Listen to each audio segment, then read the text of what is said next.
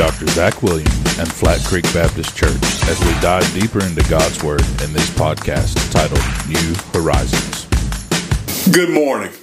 Thank you so much for joining me on this episode of New Horizons, the daily radio and podcast ministry of Flat Creek Baptist Church here in Gainesville, Georgia. As always, I am Pastor Zach Williams, and uh, I look forward to this time that we are gathering together to dive deep into God's Word. Uh, this truly has become just one of the greatest joys of my heart to be able to join with you each day, and I hope this has become a great joy in your heart as well. I want to uh, just take a moment today to really uh, speak on a kind of hot button topic of our day, uh, which really played out just a few days ago.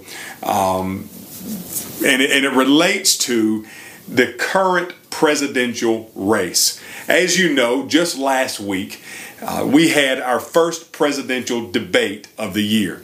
Right now, we have two candidates who are who are on total opposite ends of the political spectrum and who seemingly have two totally different worldviews. Now, I'm not here today to give you a political statement at all or to uh, even encourage you to vote for one candidate over the other. What I want to say to you today uh, is, is I want to encourage you to pray.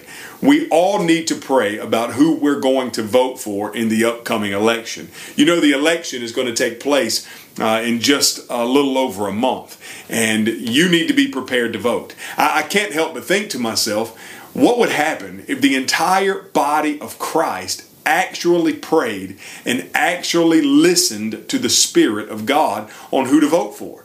Because here's the thing, friends remember that God is not the author of confusion.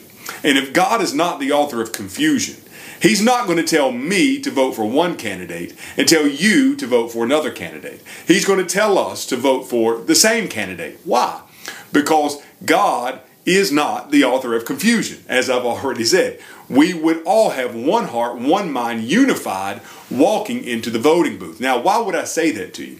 I say that because imagine the effect that the body of Christ could have on this election if we were actually listening to the voice of God. If we were actually letting Him speak to us as to which candidate He would desire for us to vote for. So, what I want to encourage you to do is to seriously pray and ask God for His guidance. Uh, friends, you know, as we think about this, understand that that God already has a plan. So He's already uh, seen the end results of this election. He already knows what's going to take place. He already knows who the next president of the United States is going to be. It has already been determined in the heart of God. Remember that God is working all things out to an ultimate end. That end being the day of the Lord and the second coming of Christ, where God will judge sin and righteousness will reign supreme. And so, if we are praying and seeking the face of God, then God will indeed tell us who to vote for. So, I encourage you not to go into the voting booth already with a preconceived idea of who you're going to vote for. I encourage you to go into the voting booth listening to the very voice of God. Now, what I want to just draw up to you, friends, is this no matter who our president becomes, uh, whether it's Donald Trump or whether it is Joe Biden.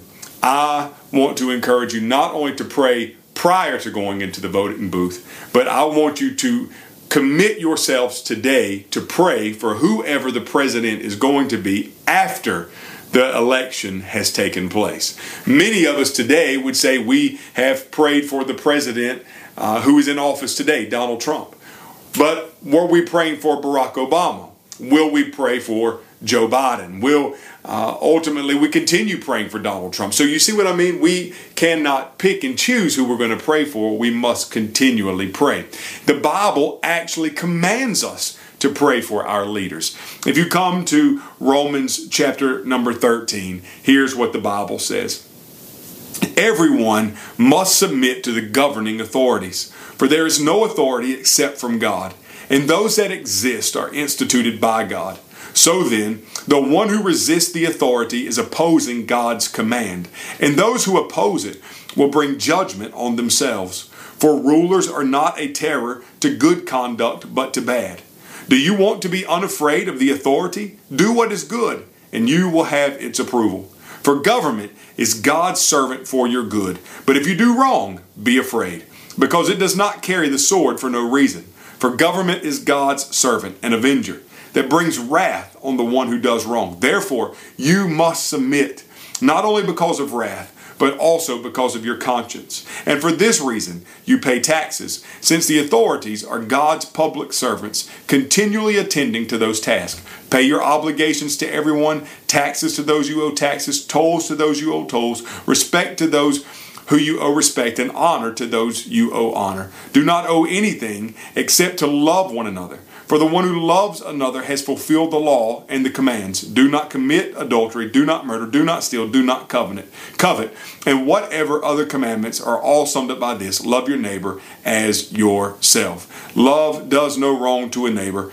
Love, therefore, is the fulfillment of the law. So the Bible tells us that we must submit to the governing authorities over us. So if we're going to submit to the governing authorities over us, we need to pray for those authorities that they would make wise, godly decisions and they would institute wise and godly laws and that they would continue to protect religious freedoms and those sorts of things. So I'm just encouraging you, body of Christ, to pray. Pray, pray, pray. Pray for this election and pray for the President of the United States. Thank you so much for joining us today on New Horizons. It is always my greatest joy to be with you. I will talk to you tomorrow.